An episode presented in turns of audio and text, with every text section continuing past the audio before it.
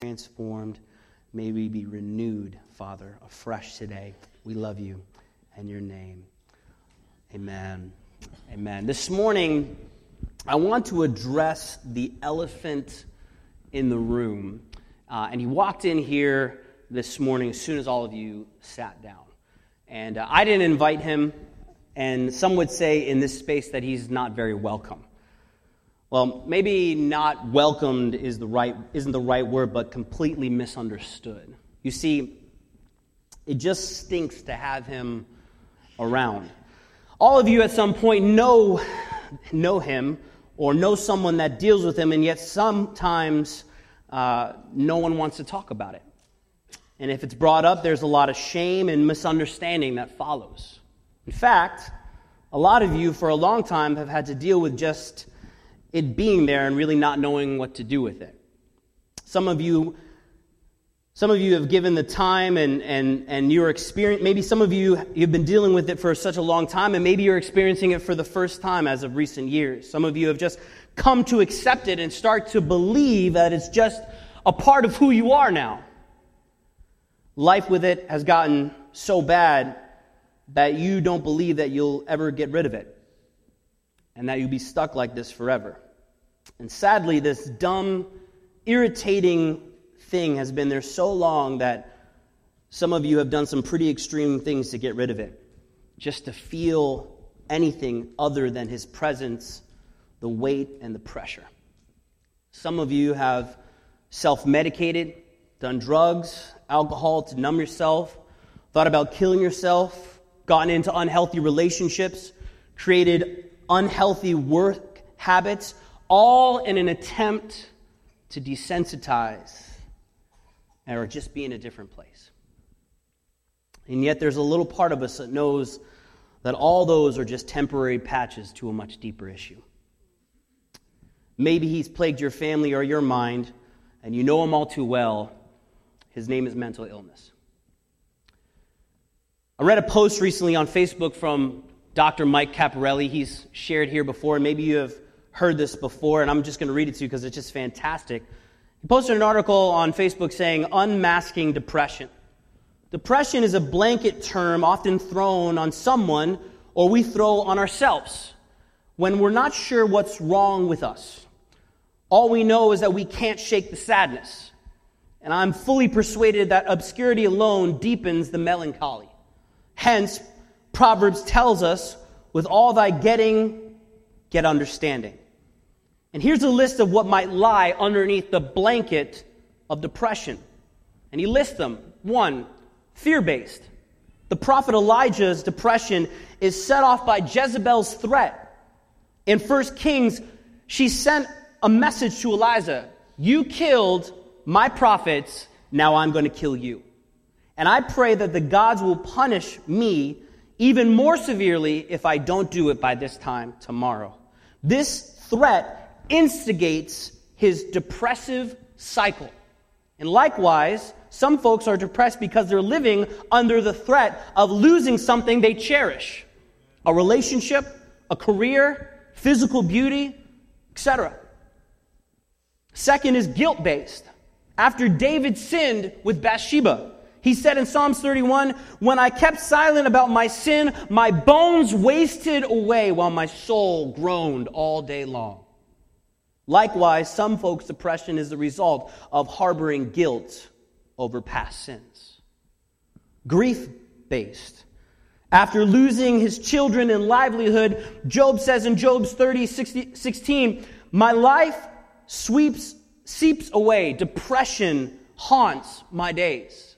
Likewise, some folks are depressed because of the losses they've experienced. Socially based. I'm not certain how Adam was behaving in Genesis 2:18, but his behavior was so maladjusted that God said it's not good for man to be alone. Isolation itself is a basis for all sorts of neurotic and psychotic behaviors and then chemically based. Psalms 34 14 says, Many are the afflictions of the righteous, but the Lord will deliver him from them all. Amen. The Hebrew term for afflicted means a sick or sad heart. The term refers to a ma- malady of our biology. Facts are our biology is comprised of certain chemicals that, that, that keep us well. Dopamine, serotonin, GABA. A deficiency within these area results in a sad heart. And you can't fix via prayer, meditation, the Word of God, fellowship, therapy, what you don't understand.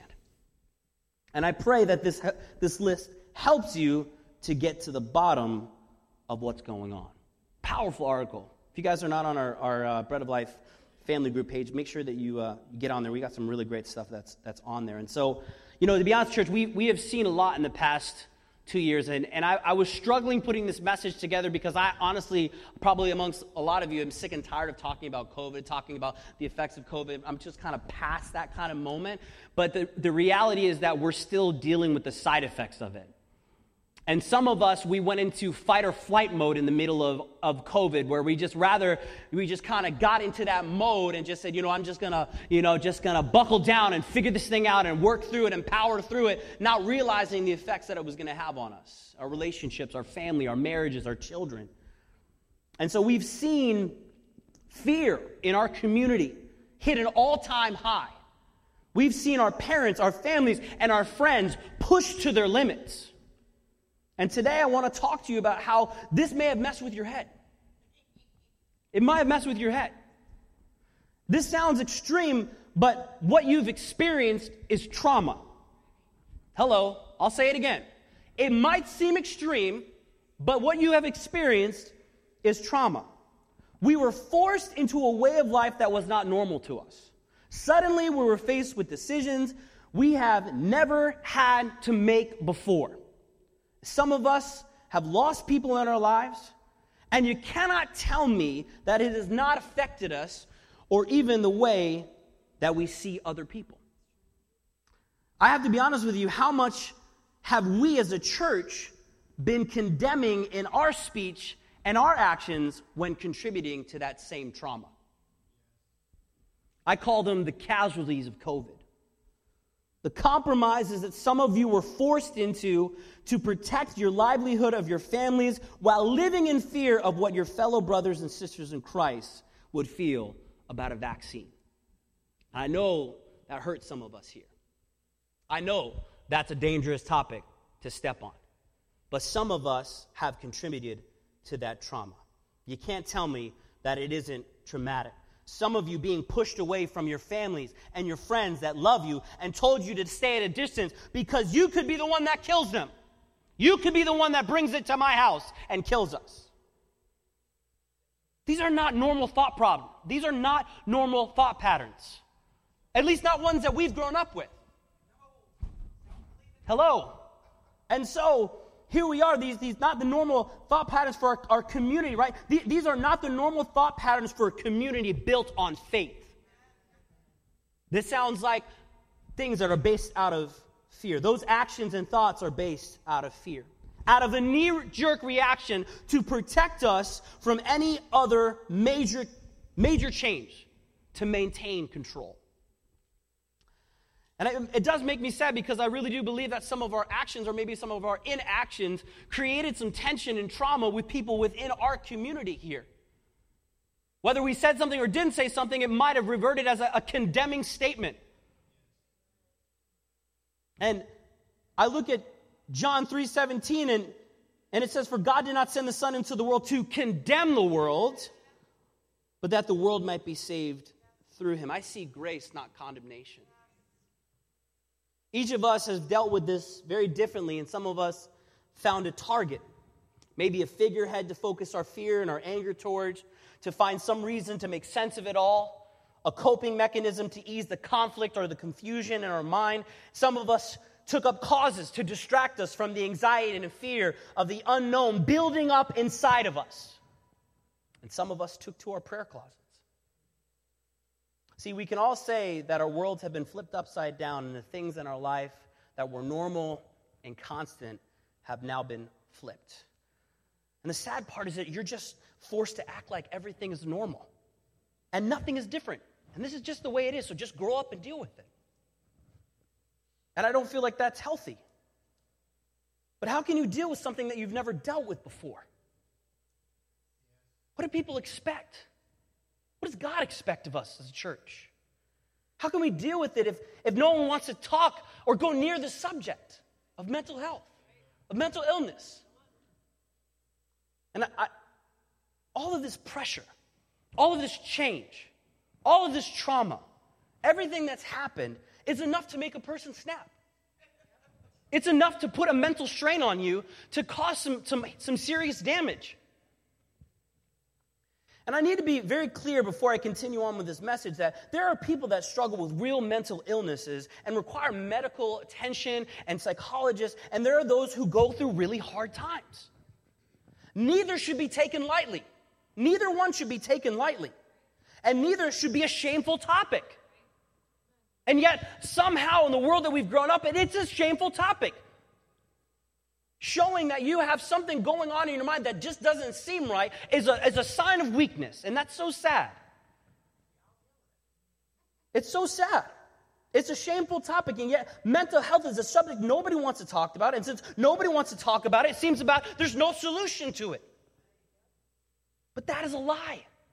That is a huge lie.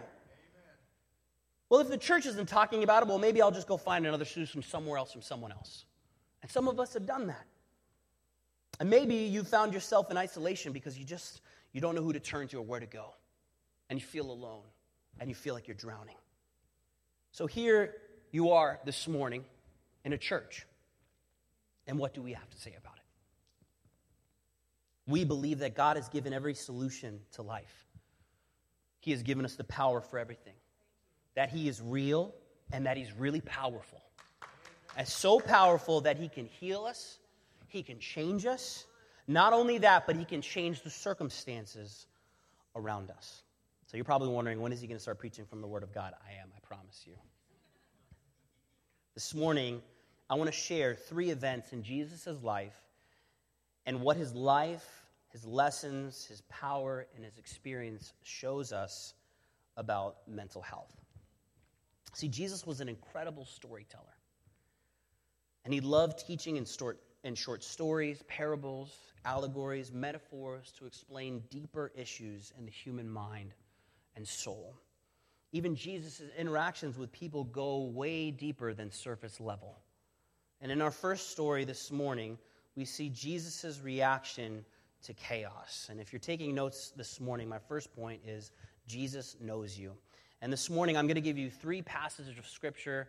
I would like for you to read these on your own all right? I'm not going to put it up on the screen. This is some homework for you this morning, all right? I'm going to give you three passages. Two of them are right back to back Mark 4, Mark 5. And we're going to go through these points together. And I'm going to kind of give you a paraphrase of the passage of Scripture, but I would like for you to individually read these yourself. And so in Mark chapter 4, verses 35 to 41, we find that Jesus and his disciples get in a boat and they're going to go across the Sea of Galilee. They do it in the middle of the night. And you see, Jesus, a bunch of his followers were fishermen. I'm sure you've heard this time and time again. And they had fished all over the Sea of Galilee. And so they take off one night in the boat, and things get dicey. This is what the passage of scripture says. They start off, and out of nowhere, the winds start picking up, the waves start getting a little bit crazy, and it starts to get intense. And they take off in the boat, and things get crazy a strong wind, and they begin to start freaking out. Now, keep this in context, church. These are experienced fishermen who had fished these seas time and time and time again, and even the most experienced, the most qualified, the most able bodied and equipped fishermen are beginning to panic and beginning to freak out because the wind is picking up, the waves are, and the boat's taking on water, and they are beginning to sink. Okay? I want us to take note of is the storm is our mind. And I'm sure at the beginning of this turbulence that the disciples were beginning to experience, they were thinking, you know what? I got this. No problem, right? This isn't a big deal. How many times have we done that before?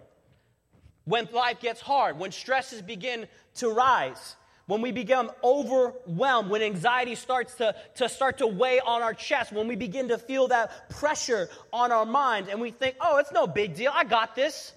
I got this. No big deal. And they thought they had a handle on it. They thought they had a handle on it. I don't need any help. Whew, how many of us have been there before? I don't need any help. And you've isolated yourself. But just as things started to progress to get worse and worse and worse, they started to slip. And things got crazy real fast. And all of a sudden, what they thought they could handle was more than they could handle. And this is us, church. So, what do they do? What do they do in this story? We find in this passage of Scripture, after they've done all they've done, the wind and all that, and they're taking on, they run to Jesus. They go right to Jesus. And this is what I love about this passage of scripture because when you're faced with things that at first you thought you could handle, and then you realize that you might be drowning, that you really need help, I can tell you with confidence your best option is to go to Jesus. Your best option is to stop what you're doing, get on your knees, and cry out to Jesus. Amen. And we find in this situation, what is Jesus doing? He's sleeping. He's sleeping. Again, back to the context here, ladies and gentlemen. Experienced fishermen, been on the sea time and time again. Now they are experiencing something that they thought they had a handle on, and all of a sudden they're completely overwhelmed. And Jesus, I'm sure, probably rocking back and forth, you know, he's not phased by any of it. He's literally sleeping in the middle of this crazy storm. And we find in this passage of Scripture, the disciples say, say, a phrase that I think a lot of us, when we are in moments of desperation, find ourselves saying Lord, do you even care? We are about to drown. How many times have we been pushed to that place? In our moments of desperation, when we don't know where to turn to or where to go and we say, God, do you even care? I'm drowning here, God. I don't know where to go. I don't know where to, where to turn. I feel so alone. I feel so isolated. The things that are going on in my mind. Do you even care about me? Do you even care? And Jesus wakes up. He gives them a slight rebuke because they just, he just fed like thousands of people earlier, and they just saw the power of his hand and the power of what he can do. And he says, Where's your faith? Where's your faith? And he steps out and he says these beautiful words Peace, be still. Be quiet. Quiet. Peace, be still. I want to tell you something. Never underestimate what a conversation with Jesus can do to your mind. Talk to him. I never really grasped or understood the, the fear element, the scary element of this story until November of last year. Uh, I was able to go on a, a short term little vision mission trip to the country of Liberia. And after flying on a plane for 19 hours, completely exhausted, riding in the most sketchiest vehicle I've ever been in my entire life to get to this, this hotel that we were staying at, Uh, it was beautiful when we landed, beautiful when we arrived, no problems at all. And then, as soon as I, my head hit the pillow, all of a sudden it seemed like the sky ripped open. And it was the most intense, like, storm that I had ever experienced in my entire life. I was, I mean, it was so loud. Like, I was right on, we were right on the water, right on the coast, and it just felt like there was literally lightning just like landing everywhere around me, and I was panicking all right? I was i was freaking out because i just i never experienced anything like this all right? And so i may or may not have okay okay may or may not have put a little video together saying you know angie if i die you know this is what's to happen this is what you're to get you know? Like she it, it, was like one of those like uh, one of those like uh, when you're like those weird movies or shows where it's like somebody's hiding, you know what I mean? And they're like, they're in the dark, like you can't see anything. I'm like, I love you, Angie. Please. like I, I was freaking out. Like I'm not joking you. Like I was panicking. Like I had never ever experienced that amount of fear. And then literally the, I mean, the power had gone out. Like it was, I mean, we're in Liberia. It's one of the poorest countries in the world. They don't have tons of electricity and, and all that kind. Of, and so power goes out and then lightning strikes like right outside my hotel. I, it was so close. I could feel the electricity electricity on my skin. I was, I was freaking out. And so now when I read this passage of scripture, I get a greater appreciation and understanding for the amount of fear that the disciples had and where they get to this place of where they say, Jesus, do you even care about me? We're drowning here. He's asleep. And sometimes we cannot see Jesus working or fixing our situation in our timing in our timing, but that doesn't mean that He doesn't care. Can I say that again for you this morning? Just because it's not working out in your timing doesn't mean that He doesn't care. All He's asking is for a little bit of faith. He's asking you for to trust him. And many of us, like I said, have felt that way and felt that that that, that God, do you even care? And we found, we feel like we're drowning in our darkness and our fear and our anxiety and we're overwhelmed. And if there's anything that you can learn today, please get in the habit of running to Jesus when your mind is in this place. Because if you believe in him and you have that faith, he will speak those same words over the storm in your mind as he did over the sea. And I believe that some of you here are fighting for a nugget of peace in your life when Jesus can give it to you so freely. All he asks is for some faith. And too often we make our, our feelings known to the Father while having a backup plan in case he doesn't come through for us. And so we see that Jesus is not phased by the storm in your mind. He's not, he's not phased by the chaos. He wants to give you the freedom. Moving over to the next chapter in Mark chapter 5, verses 1 to 20, we come to the second point is that Jesus pursues you.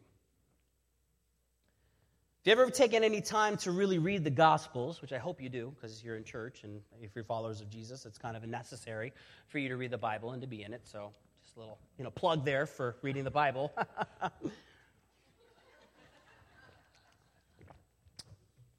if you've ever taken time to really know anything about Jesus, we know that Jesus was very intentional in the things that he did. He's very intentional about the things that he did. So, after they have just survived this chaotic storm, they finally get to the other side, right? So they get out to the other side of the Sea of Galilee, and the text tells us that when they got out of the boat, they were met by a man that was possessed by an unclean spirit. This demon possessed the man and came from some of the tombs nearby. The Bible tells us that this man was so tormented that he was driven from everyone and that he lived in the tombs and that even when people tried to restrain him, he would tear the chains apart and smash the shackles. Now, I know, I know you guys have seen some pretty wild things, some pretty crazy movies, some stuff online, you know, some scary stuff, and maybe, just maybe, you may have opened yourself up to some dark things. We must be careful, church, because the enemy is cunning and deceitful. And he can get, if he can get you to compromise on even the smallest things, we can open ourselves up to some pretty dangerous attacks on our mind. If he can get us to compromise in the smallest of things, we can get ourselves into some pretty, pretty tough waters. Well, what's wrong with a little bit of this, Pastor Joel? What's wrong with a little bit of that? And if we if we take a look really take a close look at the things we allow, we might find a little compromises chipping away at our spiritual and mental fortitude. And there's a lot out there, church. There's a lot out there. You know, there's, there's things out there, kid shows adult shows that have you know witches and demons and, and wizards and all this kind of stuff. And, and you're like oh well it's just fantasy. It's just make believe but there actually are witches and demons and people like that. They're not it's not fake. It's a reality you know? Like i, I was i was sharing with bob Briller, like angie and i with the same thing. We, we watched this uh, we let our kids watch this little cute show called goldie and bear okay right? It's the adventures of goldilocks and bear right think it's, oh, it's so cute. They go on all these adventures and they have all these lessons about teamwork and fun, but, but there's a lot of magic and a lot of like witches and like fairy godmothers and like things that are like worked into it. And you can probably say at the end of the episode, hey, wow, they're really learning about teamwork and they're learning about self confidence and learning, and you can probably put a blanket statement that it was a good episode, but there's those little things in there normalizing some of the, some of those things that we should not be normalizing, should not be something that should be a part of, of, of our minds a part of our lives. I know that sounds extreme, but, but listen, this is kind of an extreme message. So we're not talking about this enough. We're not talking about these little compromises, right? There's, there's stuff out there, people wearing crystals and, and things like that. Be like, oh, people are going to like me more because I wear this specific. That is demonic stuff. That is evil stuff. You're like, oh, the stars are, I'm this, I'm a, I'm a Gemini, I'm a this, I'm a that. It's like, guys, this stuff is opening us to some dark things that we allow these type of things, right? I mean, I mean, even, all right, I, some of you are going to get mad at me, okay? But just follow me for two seconds, okay? Even yoga, okay? Even yoga. Just look at the definition of yoga. It literally is within the name. It is a Hindu spiritual discipline and aesthetic. That's what it is, okay? I, it's in the name. And there's a lot in there that talks about you being one with your mind, one with your body, one with, I want to be one with Christ, church. We need to be one with Christ, all right?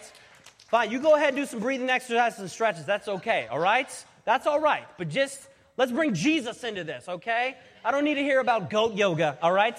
All right? So we don't need that. All right? We need Jesus. We need to be one with Jesus. We need to be careful of those compromises and those dark things that are coming around us, that are around us. And so we must be on guard not to allow these things into our minds because they are based out of some dark stuff that opposes God and they can mess with our minds. I mean, literally, the man who is possessed by the demon says, Why have you come to destroy us, Son of Man? That's his response. And so we see in Mark chapter 5, we see in this interaction between Jesus and this tormented man, and we don't know any of his backstory. We just come into the part where he's tormented. We come into the part of the story where he's been pushed outside of society, where he's alone, where he's in pain, where he's cutting himself and, and full of torment. And it doesn't say how he got to this place. All we know is that Jesus was there and this man was in need of saving. And in this interaction with this man, we see something very unique and very powerful. We see a clear distinction where Jesus wasn't talking to the man, he was talking to the demon. Hear me, hear me, follow me with this. He wasn't talking to the man, he was talking to the demon. Now, some of you are like, this is so weird, Pastor Joel. Listen, I know you've watched some stuff. I know you've seen some stuff, okay? It's not, I'm not off here, okay? And so he's talking to the demon. Now, I'm not saying this morning that some of your mental state and where you're at is a demonic attack.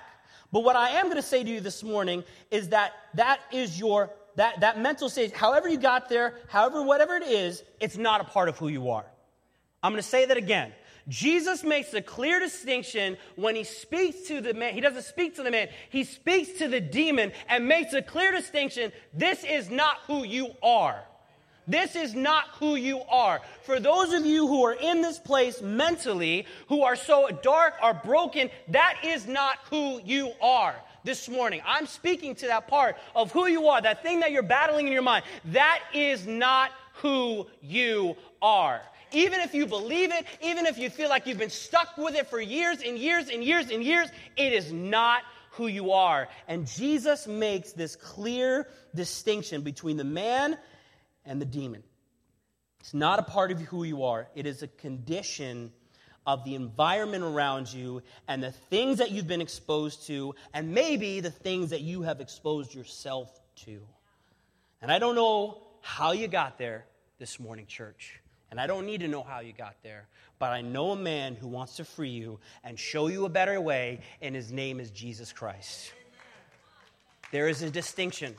I really want you that I want that to set in with some of you this morning that there is a distinction between the mental the mental breakdown, the mental fight that you are going through and the person of Jesus Christ within inside of you. It is different. It is two separate things.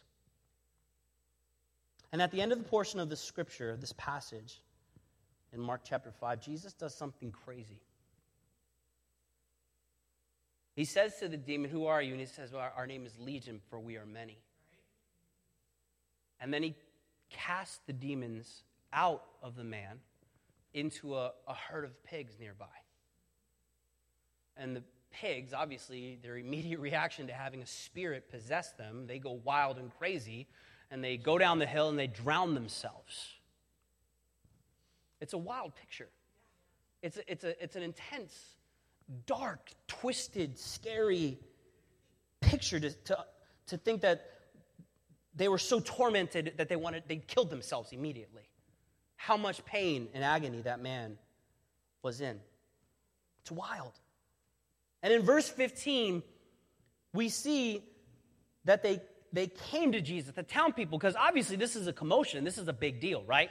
This is obviously this, the pigs, it's livestock. Some of you guys have raised pigs here. I know, I know who you are. I, I would like some bacon later.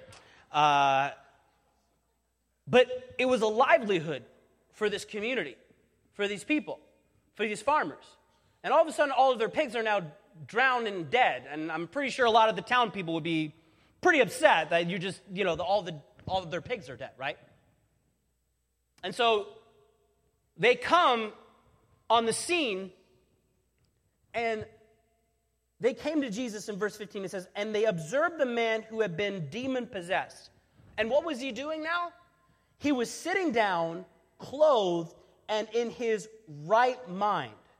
The very man who had the legion, and they became frightened. See, this man was set free and in his right mind. And be, and here's what's happened because of what happened to the pigs, the people in the area, they sent Jesus away. They're like, we don't want any of this, man. We don't want to have a part of this. And even though they saw this man sitting up, clothed and in his right mind, they said because this happened, they sent Jesus away. And if you read over this passage quickly, you'll miss it, church. I made a statement at the beginning of this point that Jesus is intentional about what he does and what he did. So this tells me that Jesus only went to this place for this one man. In chapter 4, he says, Let's get in the boat and go across. And he ministers to that one man who was isolated, who was tormented, who was in pain, who needed freedom, who needed healing. And he puts him in his right mind because they sent him away. This tells me that Jesus came for him. The mind is a terrible place sometimes. And when you are isolated or mentally strained, you might think there's no one that cares about you, church, or that no one's thinking about you or what you're going through. And that is the farthest thing from the, church, from the truth, church. Jesus sees how tormented you are, and he wants to free you, and he wants you in your right mind. And he will go through anything for you. In fact, he did. He did on the cross so that there would be nothing that separated us from God, and through his actions gave us access to the power to overcome any obstacle that we face, including the ones that happen in our mind. See, he has given you the victory in your mind today, church, and he pursues you. He pursues you. My last point this morning is this is Jesus feels you in Matthew 26 is the last passage of Scripture I'm going to share with you. You might say, well, you know, this is, this is really nice, Pastor Joel. but I'm, uh, you know, I'm not weak. I don't need this, right? I don't deal with this stuff. I don't want to, I don't want, I don't want to deal with this stuff, right? I don't want to deal with this stuff. It's hard for me to come to Jesus with all of this stuff Right? I, I don't, I don't want to be a burden to him. I don't want to be an inconvenience to him. Maybe you're here and you thought, this was, and this is Jesus. He was, he was God. And he doesn't really know what, what we feel. He can't, he can't relate to me. You know, this is, this, is de- this is depression, this is anxiety, this is. And in that way, you are very wrong, my friend. In a short amount of time, we find in Matthew 26, in a short amount of time, Jesus experienced some of the most heartbreaking, painful things that did a number on him and his mind. The last time that he had dinner with his friends, he revealed that one of his friends that he had, been, had spent the last three years of his life doing the most incredible things with and changing the lives of so many people was going to betray him for chump change. So, what does he do? He goes and he prays. He goes to his heavenly Father through the torment, through the pain. And the Bible says in this passage of Scripture that Jesus began to be sorrowful and troubled. Sorrowful and troubled. Wait a second. That doesn't sound like Jesus. I like table flipping Jesus. That's who I like. I like table flipping, eyes spitting, you know what I mean? Like, I, I like that Jesus, right? Give me the, the water into wine. Oh, wait, no, hold on. No, no. You know what I mean? Let's, I, I like that Jesus. I like the fun Jesus. I like the happy Jesus. Like, I like the one who, I don't like, what is this, sorrowful and, mo- what? I don't, this is troubled. What? This, this doesn't sound like the glowing, levitating, always happy Jesus that we all know, right?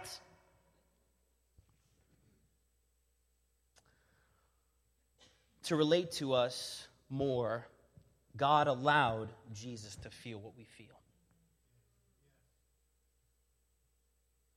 Verse 38, Jesus said, My soul is overwhelmed with sorrow to the point of death. That sounds pretty heavy. That sounds pretty dark.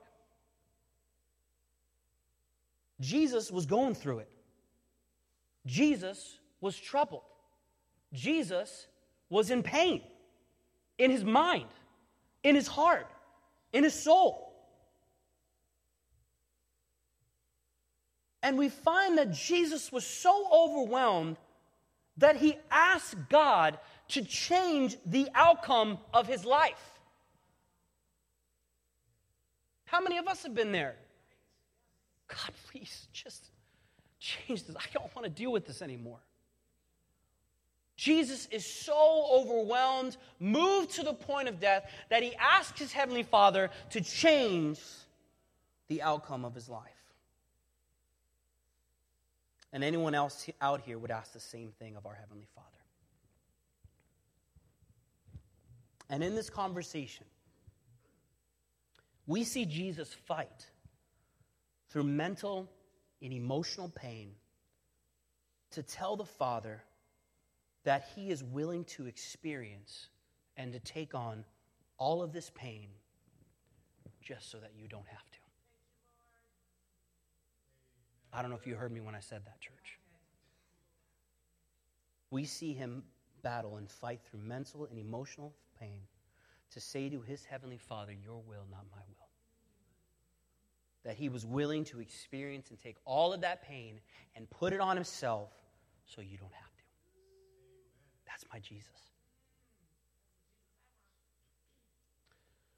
That he would take it all on himself so that we could have access to the solution. I'm not saying that you are never going to feel pain or deal with mental problems, church. But because of what Jesus did for you, you never have to be alone. You are never a burden to him, and your brokenness doesn't faze him. It is why he pursues you, so that he can pull you out of the torment set you in your right mind, and calm the storms around you. Jesus, He knows you, He pursues you, and He feels you. Angie, why don't you come on up? See, maybe you're here today, and this message is stirring in your heart, Maybe not for you, but for someone. See, maybe you've been affected. Maybe, maybe you've seen the effects I've spoken of this morning. Can I encourage you today to stand in the gap? Maybe this isn't for you. Maybe I'm way off. Maybe I'm not. I don't think I am. I don't think I am. Maybe you've seen these effects. Can I encourage you to stand in the gap for your friends, for your families? To be a support to them, to share this message of hope. That Jesus sees what they're going through, that He is pursuing them, and desire is for freedom and peace in their mind. That He feels the pain that they feel and the weight they carry. Little shameless plug for you. Every single Thursday night, this room has 20 to 30 kids that are all weighed down by anxiety, by fear. Could you imagine being a child in the past couple years and what you've what they've experienced, what they've gone through, all the changes? And we're navigating that together as a community in the foundry. But we need people. We need people to come to help to pray. These students are navigating the most mentally confusing era of all time. And there's more, there's more empowerment for them to live their lives based on who they are attracted to than what is actually healthy for them as a whole. It's leading to a mental epidemic. You can make a difference in the next generation. And I'm, I'm not asking you, church, to fix the world. I'm asking you to make a way for an invitation into the minds of the tormented, broken, and lost in our community. And maybe this message is for you. Maybe it is. Can I tell you this morning that this is not a place of shame? It's not Planet Fitness. no judgment zone. But this is not a place of shame. This is a place of freedom. This is a, a place where there's grace. You don't have to do it alone anymore. Can we bring it into the light, church? Can we be real? Can we allow Jesus into the storm of our mind? Can we be the one that helps us to set ourselves in our right mind, sits us up, shows us his pursuit?